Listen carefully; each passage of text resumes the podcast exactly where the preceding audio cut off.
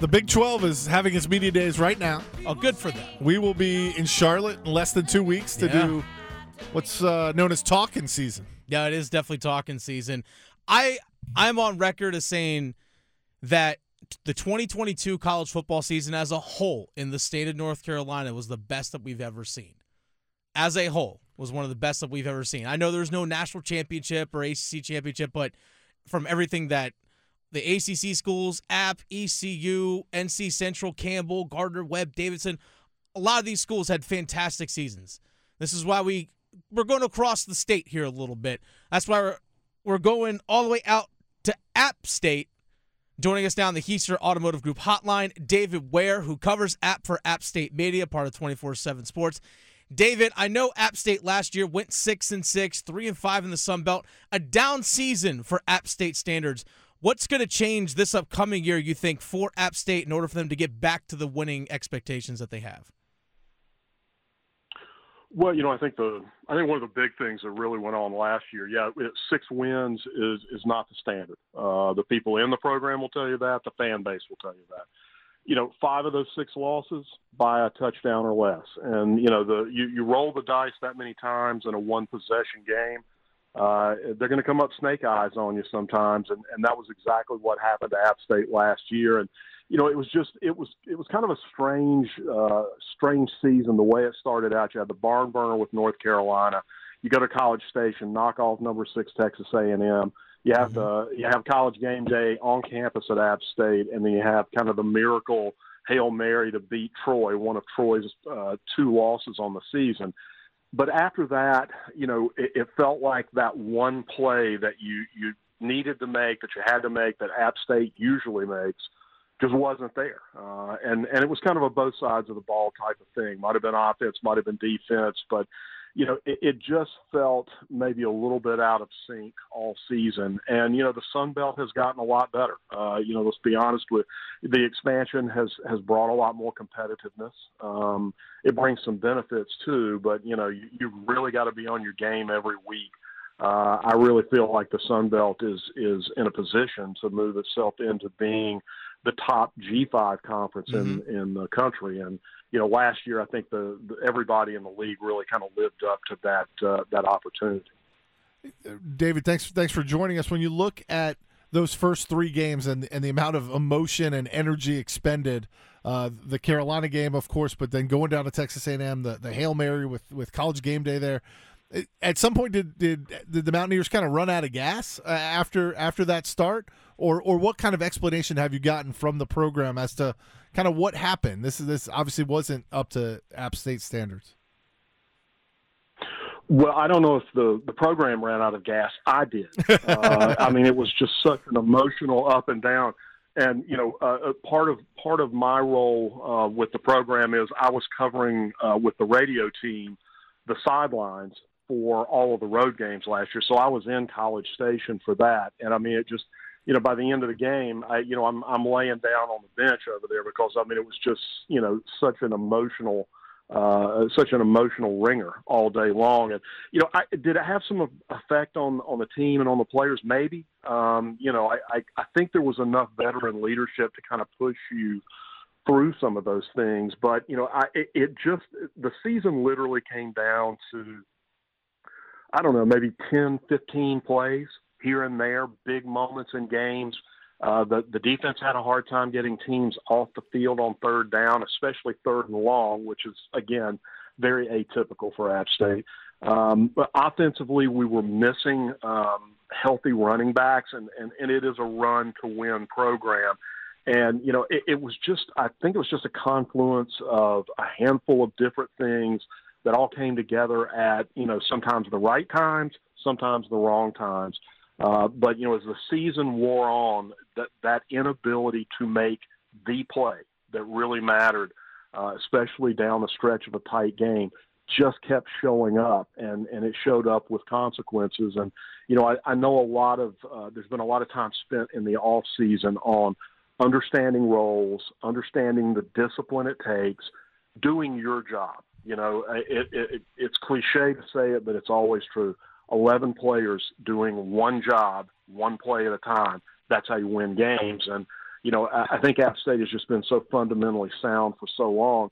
It's easy to take that for granted sometimes, and when it doesn't show up, it shows up, you know, pretty loudly. And and I, I, I know that the program has spent a lot of time in this off season focusing on studying your job, making sure you understand where you lined up, what is your role, what are the calls we need to make. Uh, just I've seen it in OTAs, I've seen it in player-led practices. They are really bearing down on making sure that everyone has a crystal clear understanding of what their job is from snap to snap. David Ware, App State Mania, joining us here in the Keister Automotive Group hotline. You, mentioned about some guys you're missing out parts of last season, relying heavily on the running game. I know quarterback Chase Brice, uh, he's gone. Camerun Peoples at running back also gone. Who's next up in line to to fill these to fill this void there at App? Well, I mean, let's start at running back. You know, um, uh, kind of next up. I, first, I will say this is the deepest running back room that I've seen at App since I've been covering the program. Mm-hmm. So I, I feel like there are a lot of guys who are going to contribute. But the headline is the headliner is going to be Nate Noel, who's a uh, uh, is coming up on his fourth season, and um, you know, uh, the thing is, Cam Peoples deservedly gets a lot of headlines. Nate actually led the Sun Belt Conference in rushing uh, two seasons ago, and yeah. and he got dinged up early last year. Was dealing with some stuff that just kept him from being a 100% throughout a lot of the year. But I, Nate has looked as good in spring ball as I've seen him look during his time at App State. So uh, I really expect to see him take that front running position there's no question about who number one is now. Um, but I also think that there's a lot of depth behind him. And the thing I like about this group is nobody runs like anyone else. They all bring their own unique running style. So as soon as you get used to one guy and he pops out after maybe three or four carries, the next guy in is going to show you something different. He's going to bring a little something different to the backfield. And I think that's going to help uh, keep Nate a little fresher. He's a little bit of a smaller back, more of a, a quick cutting guy. Uh, but he's also a guy, and, and he did this against North Carolina last year. He's a guy who can put a foot in the ground when he gets to that second level and take it to the house. Mm-hmm. Quarterback's an interesting conversation. You know, App State's had a lot of um, uh, a lot of consistency in that position over the last nine seasons. You've had three primary starters during that time, and that's pretty unusual in this day and age. But uh, but Chase Brice, who who was fantastic, just you know a, a great person, great leader with the program, has left the position, and uh, I think you're going to see two guys competing for that. Uh, redshirt freshman Ryan Burger, who's from Myrtle Beach, um, was a redshirt last year. He he is probably, in my opinion, right now your number one guy. I think he came out of spring number one. He really played well the last two weeks of camp. Uh, Joey Aguilar is a JUCO transfer that came in mid-semester, and and Joey really picked things up quickly. Big, impressive looking, physical guy, uh, big arm. They're both uh, they're both learning the position, and I think that's why the running game is going to be so important, especially early on. Uh, you need to be able to ride that running game while those guys kind of find their find find their rhythm but I think it's going to be a competition that goes all the way into August camp. Again, I'll put Ryan Burger at number one right now, mm-hmm. uh, but I don't think that that's a battle that's finished yet. Uh, David, Brian Murphy, uh, Dennis Cox, alongside Dennis Cox, talking Appalachian State football, and, and I just wanted to talk real quick about the schedule. There, you know, uh, that return game at UNC on September 9th, going to be on the ACC network the same day. NC State is hosting Notre Dame. Going to be a big Saturday here in the Triangle for football. Uh, you host uh, App State hosts East Carolina the next week, and then there's a Tuesday night special, I guess, against Coastal Carolina, a game that's up in Boone, going to be on ESPN two. Seems to me those those three games really stand out when you look at the schedule. Well, you know, the, look, anytime you're going to have an, an in-state rivalry uh, opportunity, it's going to be huge, especially for for App State being able to play North Carolina. You had that incredible game last season uh, you know, a couple of years back, we we come over to Chapel Hill and win a game there that was very uh, very emotional game for for the program. Uh, it's going to be huge. Um, the ECU game is huge. You know, that's a rivalry that uh, that isn't really a rivalry, if I'm being honest with you, but it probably should be. You know, that's that's those are two programs with a lot of history, passionate fan bases. I'd love to see a lot more between us going forward. Uh, but obviously, those carry a lot of um, a lot of appeal to them you know, you mentioned Coastal Carolina. It, it's it's actually um, a, a great home schedule for App State next year because not only do we have Coastal at home, but we've also got Marshall and Georgia Southern. Of course, Georgia Southern's always a rivalry uh, game that's very heated. You know, those are big games to be playing at home uh, for App State, and I, you know, I just I feel like it's a it's a real opportunity to put our best foot forward in front of the home fans and you know, we we sold out the tickets uh, ticket allotment again this year, so that's a huge thing. Mm-hmm. Uh, it, it's it's a great season uh, that's that's setting up for App State.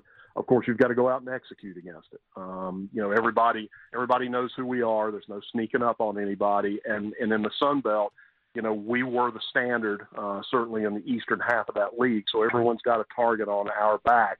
Uh, last year, they knocked us down a peg, and, and I don't think anyone in the program would deny that. Now the you know the challenge is to step back up, protect your home turf, and go back and reestablish App State as the standard setter in the Sun Belt.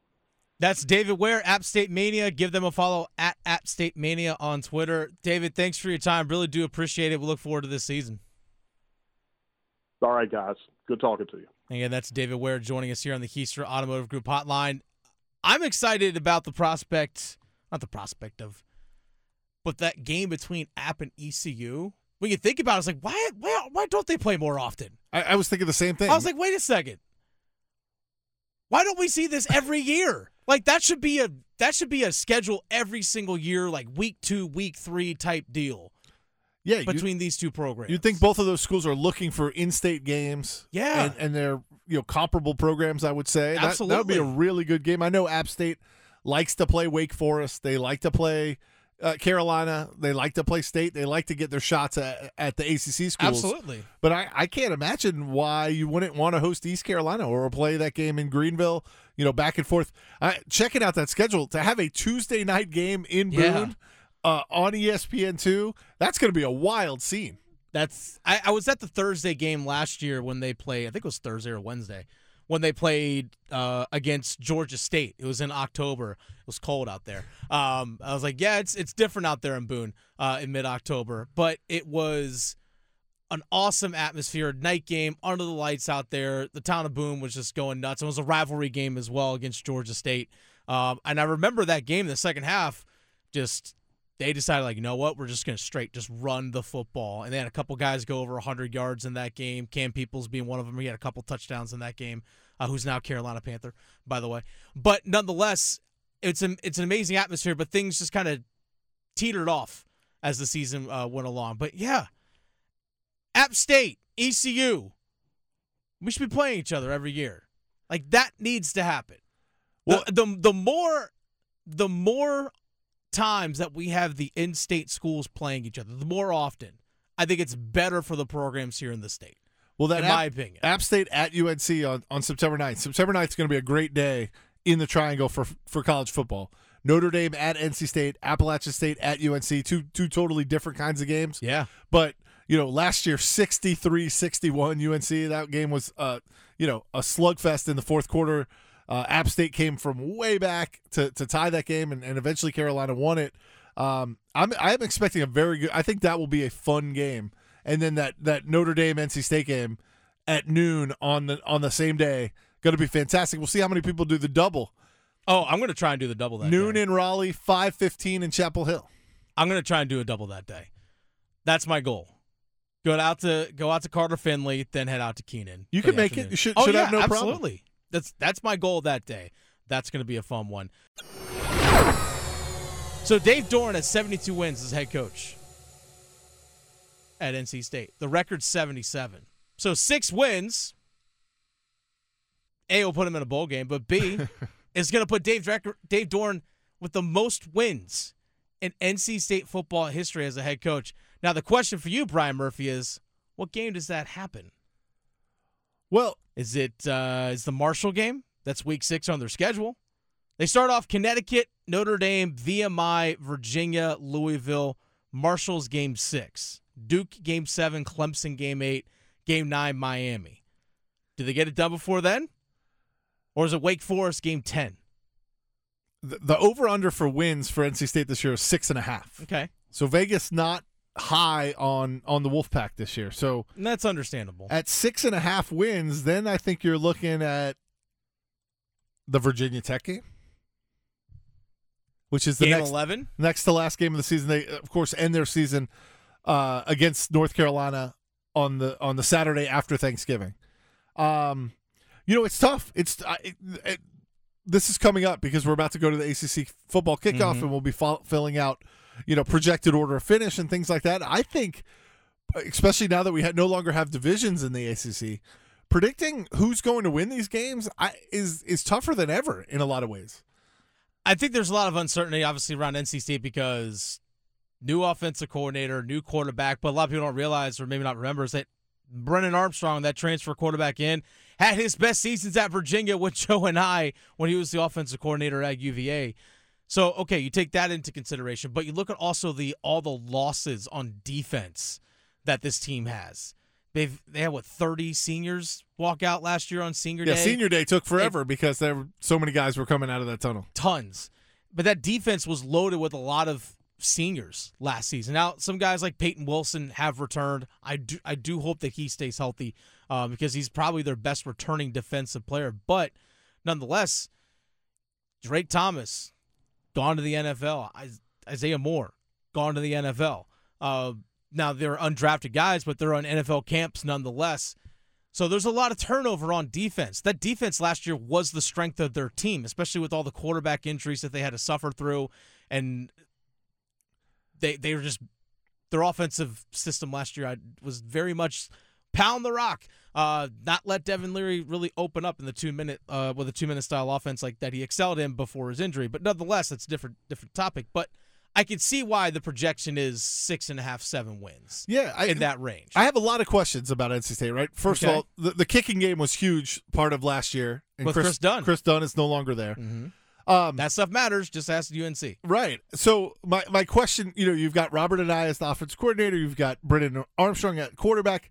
Dave Doeren is, you know, at least in his history, has not been a coach that wants to play a wide open style of offense. Mhm. He likes to win with defense and, and kicking. Is bringing in Robert Anae an admission or a, or a, a change in philosophy that says, look, college football today, we got to put points on the board to win games. Can't rely on our defense. Can't necessarily rely on our kicking game. Mhm. But then I look at the offense and say, okay, you got Armstrong, you have a new offense coordinator. Do you have enough playmakers? I mean, at wide receiver, at running back, at tight end. Yeah. Do we have, you know, it's one thing to have a quarterback. You got to surround them with some players. Do they have enough game breaking, playmaking type players at wide receiver and, and running back? And then the last thing to, ans- to answer the question of like, when does NC State get to six wins and Dave Doeren get the record? Like, how good is Virginia going to be? How good is Louisville going to be? Great question. you know, how good is Duke going to be? I have a lot of questions about the other teams on their schedule, teams that in the past have been a little bit down, or in Duke's case had a really good year last year. Can they sustain that? I just think the league is has a lot of question marks. there I, I agree with you wholeheartedly on that. So yeah, big questions are okay, what about what about Duke? I think Duke because they're returning a lot. I know Riley Leonard's coming back at quarterback, but they're returning a lot of guys. But I don't think because of the the strength of their schedule, how tough their schedule is, they might not have nine wins. They might be just as good as a team, but their record might not reflect it because again, the, the toughness of their schedule. I think they're more of a seven to eight win team. Uh, but if Mike Elko has nine, ten win, ten wins. Props to him for that. He But- probably won't be in Durham very much longer if he gets to No, nine and ten wins again. That is a that's a different conversation for sure. uh, but what about Louisville? For some reason, they their quarterback Malik Cunningham's gone. He's in the NFL now. He's with the uh, New England Patriots, part of their their uh, their offseason roster. Okay, so why does Louisville have the same betting odds to win the ACC, third best betting odds, along with North Carolina? Like something doesn't add up here. Like what what am I what do I don't know about Louisville all of a sudden that wait wait a second.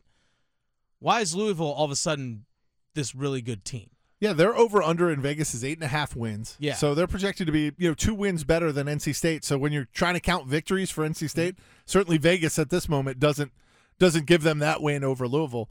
I don't know. You know, Brian Brohm is the head coach now. Yeah. Um, or Jeff Brohm, excuse Jeff me. Brohm, yep. Can't can't keep the Brohm straight. No. Um, you know, maybe there'll be a new coach bump from them. I mean, I know they did a lot of work in the transfer portal. Uh, it, it is just, you know, until you see it, it's it's hard to say. Yeah, Louisville's back. Uh, they've got a transfer from Cal. Mm-hmm. They've got a transfer from Purdue at quarterback. I, I, I don't I don't know. Like I, I'm that has surprised me. Seeing how high Vegas is on them with the odds, with the over under, I'm going to have to do, go do some research before I fill out that you know preseason poll because I, I don't get where the where the Louisville love is coming from. Um, but but certainly the guys in in those big shiny hotels in Vegas know a lot more than I do. I don't know something. Something has to be really special about this team that that in order for them to have the same again the same betting odds. So right now the betting favorite to win the ACC according to DraftKings, Clemson at plus 145. Right behind it's Florida State at plus 150. I know Clemson had a down year. DJ Uiagalelei transferred out. Uh, I can't remember the Cade Klubnik. Cade Klubnik, yes. Uh, like does who is he? Right. Like, we don't really actually know other than what we think, what we project him to be. Um, but then right after that, it's UNC at plus a 1,000, Louisville at plus 1,000. And then it's Pitt at plus 2,000. I, I don't know. If, if I had to pick between Louisville or UNC, I'm probably going to lean towards North Carolina if I'm going to, for one that has a better chance to win the ACC, in my opinion, because at least I know they have an established coach in Mack Brown, someone who's been around for a long time and has had success and who has won games. And also, I'll take the guy with the better, the team with the better quarterback as well, Drake Maye. I'll take that. Right over Louisville, what they had to offer. I mean, I look at Pitt. I you know, Pitt always has a great defensive line, always has a good running back. Uh, has a Phil Jurkovec, the former boy, Boston College quarterback, is the yeah. transfer there. Uh, they always seem to have an identity. Uh, you know, when I'm looking at this NC State schedule, like I know Notre Dame's not in the ACC; they're only sort of in the ACC. Mm-hmm. That game on September 9th, like, what kind of Notre Dame team are you getting? Yeah. Sam Hartman's now the quarterback there. Uh, you know, Brian Kelly had a ton of success. Marcus Freeman has not had as he's had a rude introduction. They lost to Marshall last year. Yeah, they've gotten beaten badly in some games. Is Notre like, you know, I think your natural instinct would be, oh, Notre Dame, that's a, a loss for NC State. I'm not so sure. Yeah, is it right? Like I don't like you. I would say Louisville, that's a win, but now I'm questioning that. Uh, Notre Dame, I'd say that's a loss, but now I'm like, I don't know. I'm not sure that they're that good. So I think there there's a high degree of variance when it comes to Carolina, when it comes to State, even when it comes to Duke this year. Mm-hmm. I think I think there is a huge variance between. You know, would it surprise me if any of those teams won ten games? No. Would it surprise me if any of those teams won four games?